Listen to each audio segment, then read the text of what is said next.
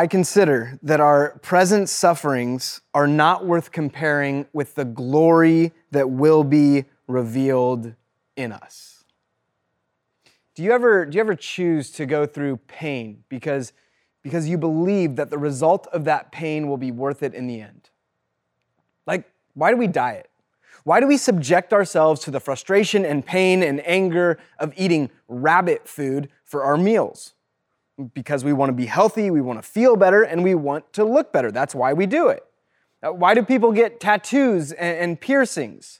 I mean, this weekend is, is youth takeover, and I've seen the students that are involved in worship and hosting and everything else we're doing, and I've been thinking about the choices some of them will make to put holes in and permanent ink on their bodies when they turn eighteen.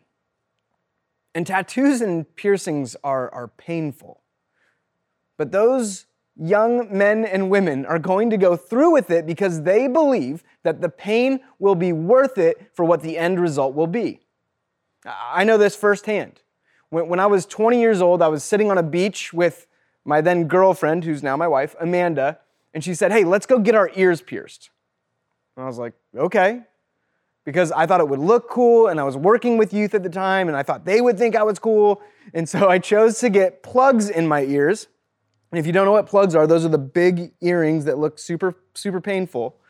And the guy at the piercing shop, we, we went to the piercing shop, he gets this needle out that's hollow, and he took a chunk of skin out of both of my ears, and it was the most painful thing I have ever done in my entire life. And now I have these massive holes in both ears that will never close. Like, I can take this paper clip, and no problem, there's just a paper clip in my ear. This is a thing for me now. I'm sure it'll look great when I'm in my fifties and sixties. They won't droop at all. I'm, it'll be awesome. Everyone will think it's great.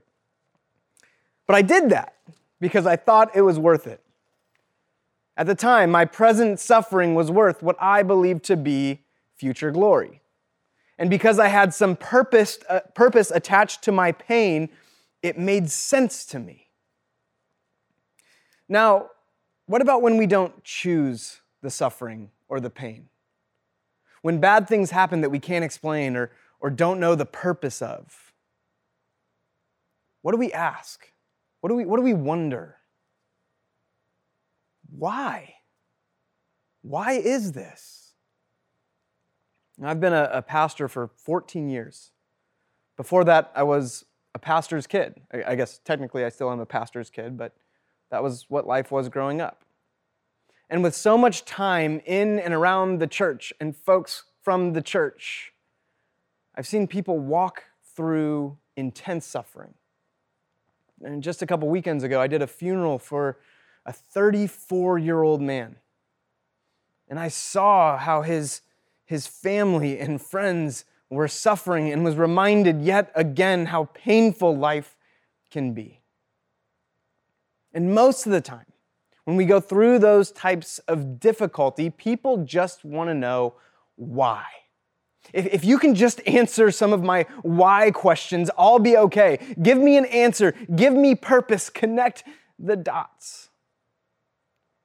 When we experience something, or when we experience suffering, there is something in me and something in you that screams, there has to be purpose in this. There has to be an explanation. And this is where it gets even more difficult. When we try to find the, the purpose for our suffering w- within the context of our life alone. This is why some people eventually run from God. They want context for their suffering and, and, and what it means for their life. And when they, when they don't get it, that's when they run from God because the dots just don't connect. But this is what Paul is, is writing to here in, in Romans chapter eight. He's trying to connect the dots. If you haven't already, uh, turn your Bibles or Bible apps to Romans chapter eight, verse nineteen. Romans is the sixth book of the New Testament: Matthew, Mark, Luke, John, Acts, then Romans. You can turn there on your Bibles or Bible apps. And here's, here's what we see right away, is that Paul starts in a great place to start, at the very beginning of time. Verse nineteen, for the creation waits in eager expectation for the children of God to be revealed. For the creation was subjected to frustration, not by its own choice, but by the will of the one who subjected it. By the will of the one who subjected it. Okay, so God created human beings, and those human beings chose to go against his will. And when they did, sin entered the world, and as we've learned before, death follows sin. And because of this, the whole world has been subjected to frustration. It's not what you and I chose, but it is our reality. Do any of us feel frustrated right now? I know I do. I actually don't know if I've ever been more frustrated than I am right now. I'm frustrated that we've been in, been living in shelter in place for six months. I'm frustrated that everyone seems so angry at each other right now. I'm frustrated that there is a growing divide in our country. I'm frustrated that people's homes are burning to the ground. I'm frustrated by the racism, consumerism, and individualism I see everywhere I look. Uh, and, and then just more selfishly, I'm frustrated that I can't eat a meal inside a restaurant. I, I can't hug anyone that doesn't live with me. My son can't go to school. I don't get to see all of you every single week. I'm frustrated. And to be honest, I, I struggle to find hope right now. But even though I have a difficult time finding it, I know hope is still available. Here, here's how Paul continues. In hope, now we're at verse twenty-one, in hope that the creation itself will be liberated. Creation itself will be liberated. Now he's shifted from talking about the beginning, beginning of time, to talking about the future. Hope that creation will be liberated. And what will creation be liberated from? From its bondage to decay. This right here. This is what frustrates us. Our bondage to decay. You know, I turned thirty-six years old last week, and as I get older, I'm becoming more and more aware of the decay of my body. I'm losing my hair, like I can't get enough of it to comb over to block out all the bald, bald spots. Um, I, I gain weight from just looking at ice cream. Things hurt that shouldn't hurt, that didn't hurt the day before. Like, like I woke up on the morning of my birthday after doing nothing but sitting around and watching football the day before. Literally nothing else. I just sat and watched football. And for some reason, my Achilles tendon was on fire the next morning and I could barely walk. Somehow I injured my Achilles sleeping. For all the youth involved today, this right here is what you have to look forward to. Why? Because I am, and you are, in bondage to decay. Sin brought about death. Creation is dying. The whole world is decaying. What a comforting message we have today. But here's what Paul says next. Creation will be liberated from its bondage to decay and brought into the freedom and glory of the children of God. We know We get this. We know that the whole creation has been groaning as in the pains of childbirth right up to the present time. Okay, so, so Paul started talk, by, by talking about the beginning, and, and then he talked about the future, the hope that is to come, and now, right now, he's talking about the middle. So we've got beginning, future, middle, right now, which is interesting because so often we, we want to look at the past or dream of the future. And we can oftentimes miss the present reality that we are currently living in. The messy, messy middle. Paul, say, Paul says everything has been decaying since sin entered the world. It's, it's not just that something in your relationship broke. The whole world is broken. It's not just that something in your career or education broke. The whole world is broken. Those, those things that cause us pain are, are sometimes a result of the consequences of our own decisions. But for sure, all of those things that cause us pain are the direct result of something much bigger that has been going on ever since sin entered the world. That's why bad things happen to good people. Why some things just don't seem to work out. Why they can't have kids. why she lost her job, why he got mixed up with the addiction, why so-and-so broke your heart, why you didn't get into that college, why you don't get to enjoy school at school this year. The world is in decay. And what do we do as a result? What's our response? As Paul says, we groan. And he uses the same language in the very next verse.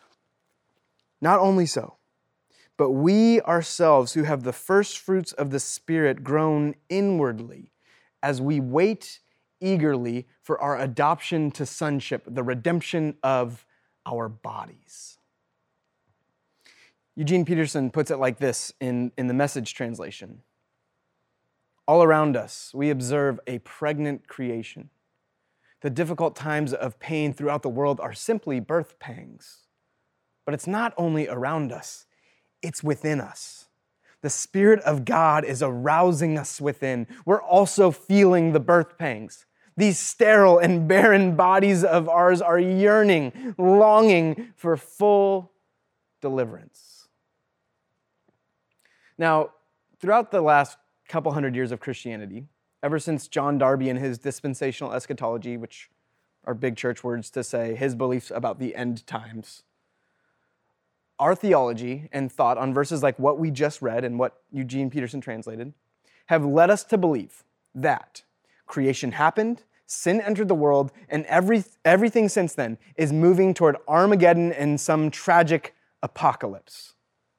If, if you're like me, if you grew up in a home like, like I grew up in, you read the Left Behind series and later watched, the Kirk Cam- uh, watched Kirk Cameron on the big screen spreading this belief of some cosmic evacuation plan brought about by Jesus for those who believe in him.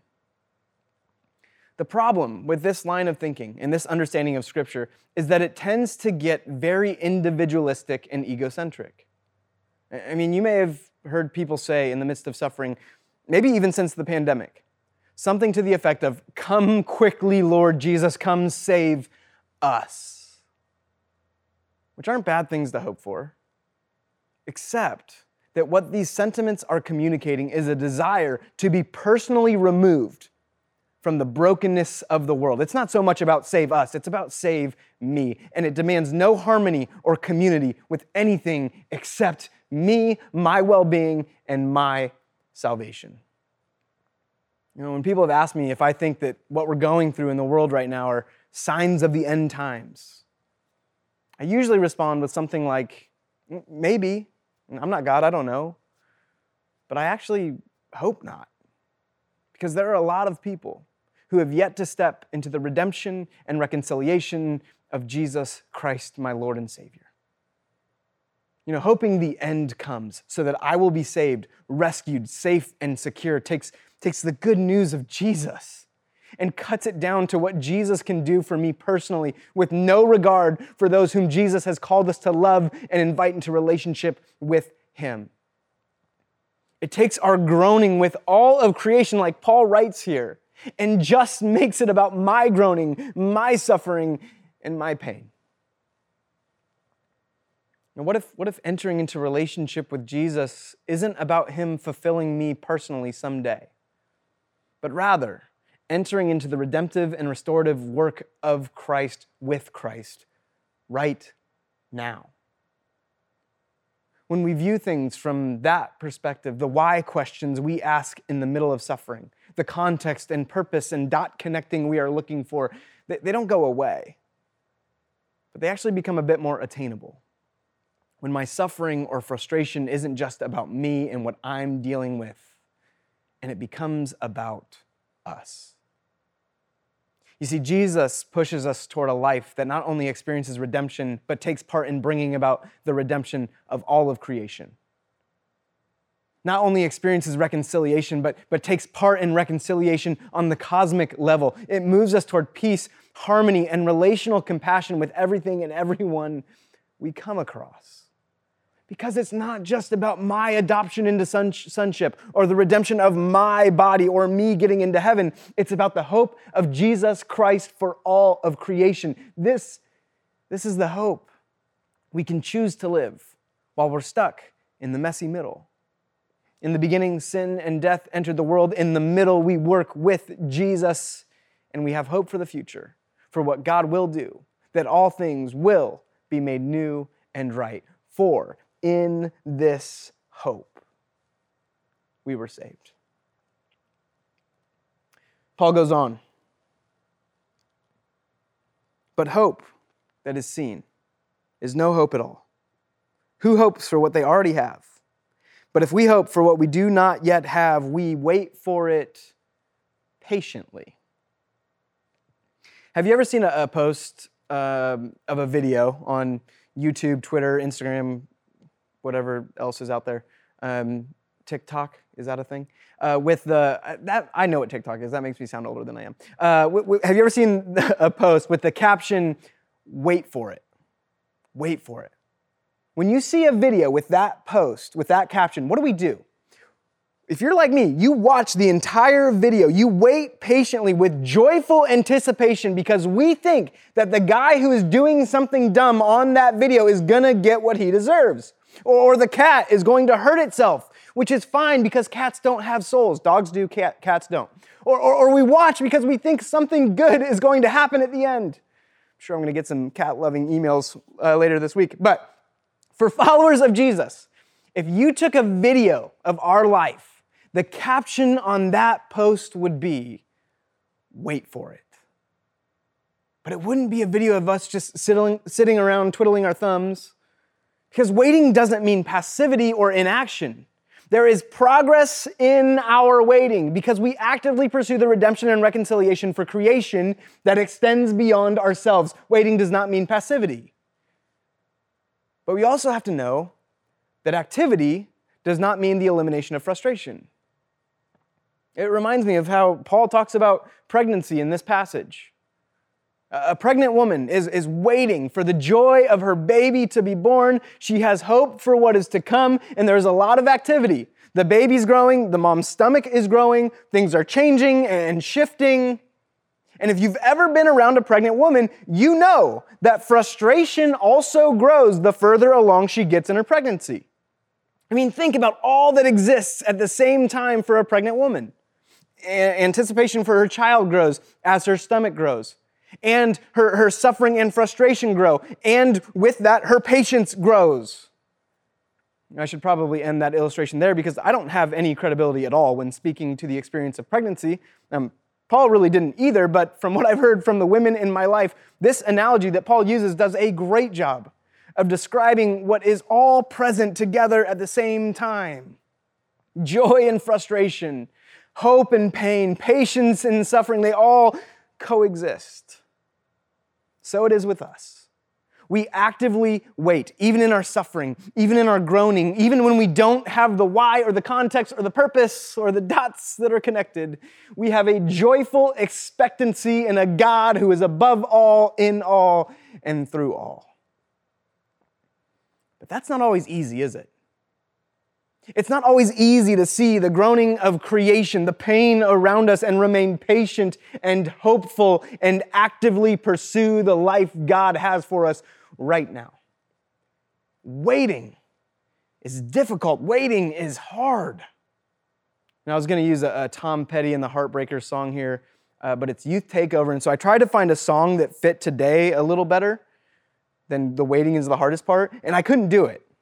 Like I was reminded again how out of touch I am with youth culture. The most relevant example of a song I could think of was, was Mumford and Sons' I Will Wait. And I'm ninety-five percent sure that Mumford is not cool anymore. Regardless though, waiting is hard. Hopefully we can get some of the students later to tell us what is cool. Anyway, waiting is hard. So what about when we get tired of waiting? What about when waiting gets just so exhausting? We're like, I don't know if I can do this. Here's what Paul says. In the same way, the Spirit helps us in our weakness.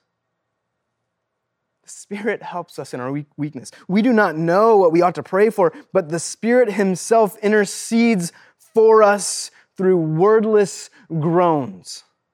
And he who searches our hearts knows the mind of the Spirit because the Spirit intercedes for God's people in accordance with the will of God. All right, there are some, some big church words in there. But have you ever experienced or, or been around so much pain and suffering that, that you don't even know what you ought to pray for? I know I have. But here's something that I think will help. In the Jewish tradition, the name for God, Yahweh, was a name that was breathed more than it was said. When you speak these four Hebrew letters, Yod, Hey, Vav, Hey, the sound closely resembles the human breath. Yod, Hey, Vav, Hey. It imitates our own inhaling and exhaling. So every time we breathe, we are speaking the name of God. As Pastor Steve taught us last week, the Greek word that Paul chose for the Holy Spirit here in Romans chapter eight is pneuma. And pneuma means breath. And here Paul is talking about the Spirit interceding for us through wordless groans. And defined, a groan is a deep, inarticulate sound in response to pain or despair. So another way we could look at groaning is, is a deep pain breath. And a couple months ago, I was visiting my, my parents in San Diego with my son Jericho, and, and we were about to make s'mores on their outside fire pit, and I, and I asked Jericho to, to run inside and, and grab the chocolate, because I don't even know why you would eat s'mores without chocolate. And, and on his way inside the house, he slammed his, his toe into a brick. And after he did, there was there was just a lot of blood, a lot of tears from both of us. And as I, as I held him in my lap and I put pressure on his toe, I tried to calm him down. Jericho was, was groaning. He had that big sob going where, where he couldn't really catch his breath. Have you ever heard a kid do that? Where it's just over and over. So I just hugged him. And I said, Jericho, just, just breathe with me, bud. In, out. Breathe with me. In, out. Jericho was, was able to calm down, and I just, I just sat there holding him for a little while. And what I realized is that I interceded for Jericho. I helped him breathe when he couldn't catch his breath, which is exactly what the Holy Spirit does in our groaning as well. Our groaning, our pain, our suffering reveals our deepest longings and wordless aches. But when we groan, every breath can and should be a reminder, should serve as a reminder that the Holy Spirit, the pneuma, the breath, is praying in us and through us on our behalf. If you're frustrated right now, if you look around and, and you see the, the decay of creation, the groaning all people experience, try the spiritual discipline of breathing this week. Pay, pay attention to your breath and understand that you are breathing the name of God. Because the moment we get tired in the waiting, God's Spirit is right alongside helping us along. If we don't know how or what to pray, it doesn't matter. He does our praying in and for us, making prayer out of our wordless sighs, our aching groans. He knows us far better than we know ourselves. He knows our pregnant condition and keeps us present before God. This week, as we continue to see the hurt and suffering within us and around us, and youth that are joining this week, as you see the hurt your friends are experiencing, the frustration you notice in your parents that I'm sure you, you had nothing to do with, the pain your generation is experiencing right now, let's all allow our breathing to remind us of the hope that we have and the part we get to play in showing and bringing that hope. To allow our breathing to remind us that our hope is not just for us, but for everyone who takes a breath, for all of creation. We know that what happened in the beginning is still causing groaning and frustration, but there is a future that gives us hope here in the middle.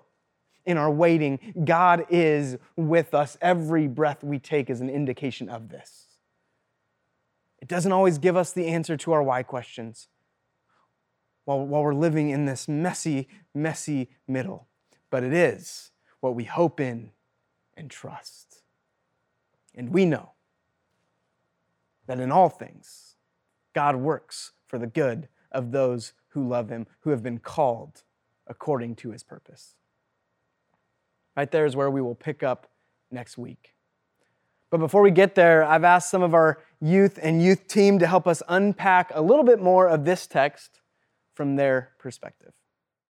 Well, hey everyone, I am joined by some of our youth and some of our youth team, and I want to introduce them real quick. They're going to, we're just going to have a quick conversation and talk through a few things. So this here is Josiah. Josiah, what grade are you in? I'm a senior. Senior at? At, at L H S, Livermore, at High, Livermore School. High School. And uh, this is Sienna. Hi, Sienna guys. Is our volunteer Brentwood youth pastor. How long have you been serving in that role for? Um... Probably about three years. Three years. And yeah. you're, you're a college student right now, right? Mm-hmm. Yeah. Three years, volunteer at Brentwood, and she's killing it, which is a good thing. uh, and then um, this is Todd, and he just kind of hangs out. I just, I, I'm not sure what I do. Really I don't know no, why I'm here. Todd is our, Todd is our uh, youth pastor and uh, oversees the Livermore campus, but also helps steer and direct the whole youth ministry across all of our campuses. So we're going to have a conversation about Romans eight. That we just kind of talked through, and and I wanted to get some of their perspective for their generation, for their culture, what what youth and students and high school, middle school, college age, what what what what's everyone going through? So we're going to start with you, Sienna. Okay. And I just want to ask, what uh, what is some of the suffering, what's some of the pain, what's some of the groaning that you see going on right now? Uh, right now, especially looking in uh, youth ministry, there's a lot of emotional suffering. Um, in this world, I feel like a lot of us, um, they feel like we're alone and they can't talk to anyone. And so it's just emotional, and it's all of these things running through their heads, like with with all of social media and just being filled up with the lies. Um, I just feel like most of the suffering is emotional, and it's pain, and it's, um, it's, it's, I just, hard, you know, it's hard life that, that everybody's going through, but I feel like it's mostly just emotional, especially in this COVID time and staying at home and, and not going to school, not being around their friends, and just like, um, it's a weight, you know? How, how are you seeing them cope with that right now?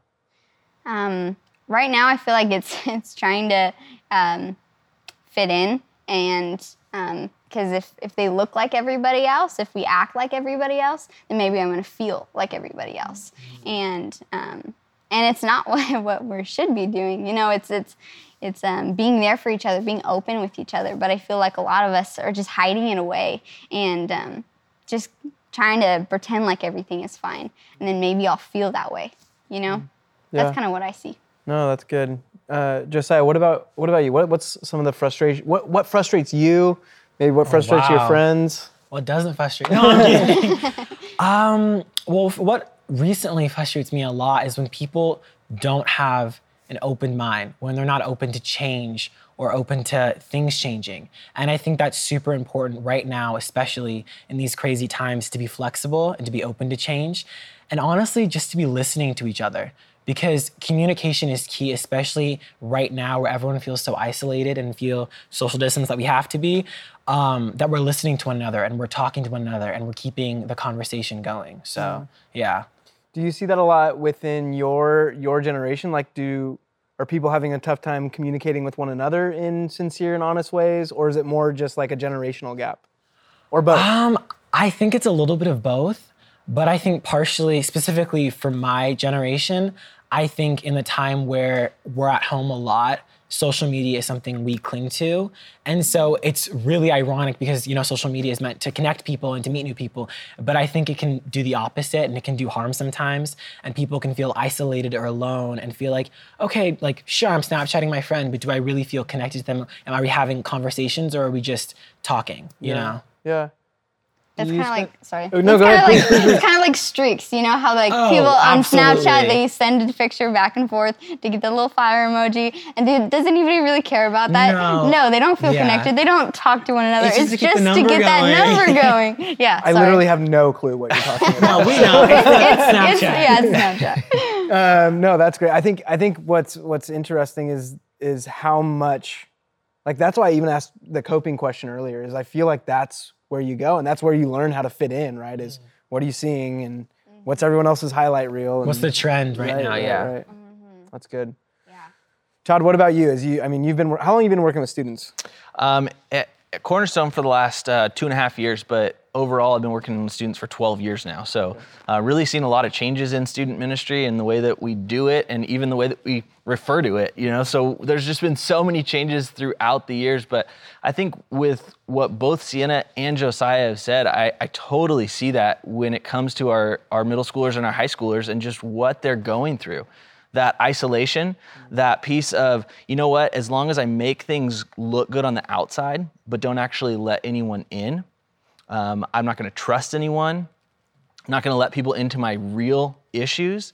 And so in doing that, they've created such a barrier to um, really just isolate themselves even more into it because they're not allowing anyone into that. And, and I think a lot of it is because they just don't haven't found people that they've trusted or have shown interest in wanting to connect with them, which Uh, breaks my heart, right? As the youth pastor, we we desperately need loving, caring adults that are willing to take that step and go, hey, maybe I don't know everything about youth culture. Maybe I don't understand all the little things, but I'm willing to put myself in a situation where I can pour into a, the life of a middle schooler or high schooler. And, and I think that that makes a huge difference in their life. I mean, I, I hope it's made a difference in your life. Yes. Right?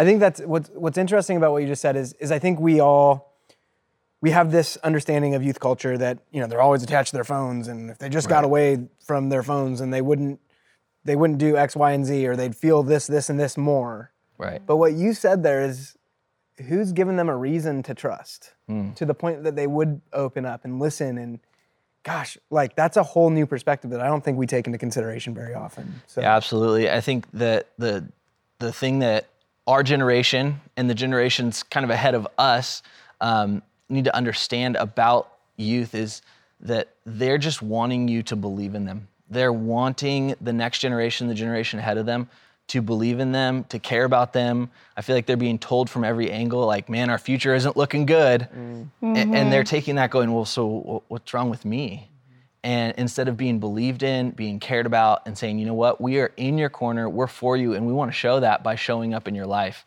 And I think that makes the difference for uh, anyone in middle school and high school, knowing that the generations ahead of them have their back. Yeah.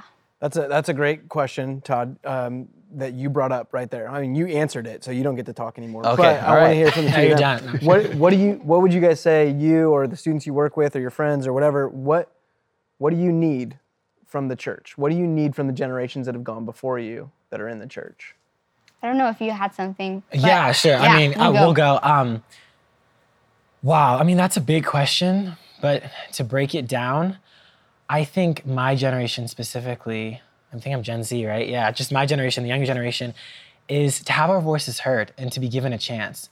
And I think there's a lot of assumption that goes into older generations, just assuming, oh, you know, they're always on their phones, they don't care, they don't have any interest in helping out in society or or, or for the future. But I think having our voices heard and giving us a chance to to have a conversation or to be in the conversation. Mm. Um, and that's really important. That leads to like being inclusive and having everyone involved. And I think that's really important. That's huge. Thank you. Yeah, uh, something, it kind of ties in with what you said and also with what you said, but um, one thing that's definitely changed my life um, and made me want to help in youth ministry was um, the mentors in my life and the people that poured into me and believed in me and showed me that I can do this and that I can make a, a difference in this world. Those are the people um, that, that kind of got me out of that way of thinking that I'm alone, that nobody understands me, that that I'm gonna go through the suffering and I'm gonna put up these walls and I'm gonna do all this. But those are the people that said, like, you can talk to me, like I'm there for you. And I think that's one of the things is like um, being a leader and also just mentoring and, and say like, who's the person that you're pouring into? Mm-hmm. If it's if it's through your finances, helping the people uh, to do that, or yourself, if you have time, like be a mentor, show these kids that they're not alone. And um, and because they're not trying to do this alone. They don't want to feel alone in this because um, suffering alone is w- worse than like the suffering itself, I feel like. Mm. But yeah. That's good. Well, you know, we, first of all, thank you guys so much for taking the time just to, to teach us and teach our church. It's important that we hear your voices and what you have to say and what you're experiencing. And I think it's interesting when we read the Psalms, in what David writes so frequently, he talks about the generations to come. And I think oftentimes we miss that in our responsibility within the church, and how we're not just leaving a legacy about us. We're leaving something for the folks, the young men and women that are coming up and are, aren't just the future of the church, but are the church right now. That's good. And so I love that. That pulls so, me up right there. Um, yeah, as much as you can, get engaged, get involved with someone who is younger than you, who needs to know that you're for them, that you're with them. And Josiah, will you will you pray for us? Yeah, for absolutely. Let's pray. Dear God, thank you so much for what you've done so far um, in changing society and changing the world. And I pray for the people of Cornerstone and the people who are listening to this message right now, um, that you will touch their hearts and their spirits, and they'll feel something and say, wow, you know, I, I think I'm going to help out. I'm going to mentor um, someone from the younger generation. And I feel that keeping the conversation going is so important. And so I pray that as I speak these words, that those people who are listening right now, that they'll go and they'll help out and they'll feel loved, and that they can um, help out our younger generation. In Jesus' name, amen. Amen. Amen. Well, thank you guys again for being here. Appreciate you. Thanks for who you are and, and what you do and the way you're caring for your generation and the generations to come. And uh, yeah, what a great week. Thanks everyone that was involved. We love you. If you're working with students, with our youth, if you're a volunteer, thank you so much for investing in the next generation and pouring into young men and young women that, like we heard today, don't want to be alone in their suffering and their pain and their groaning or their joys or, or patience or whatever else they're going through. So Um, we love you. We're grateful for you. To our students and our youth, we love you. We're so glad you're you. And uh, that's all we got for this week. Have a good one.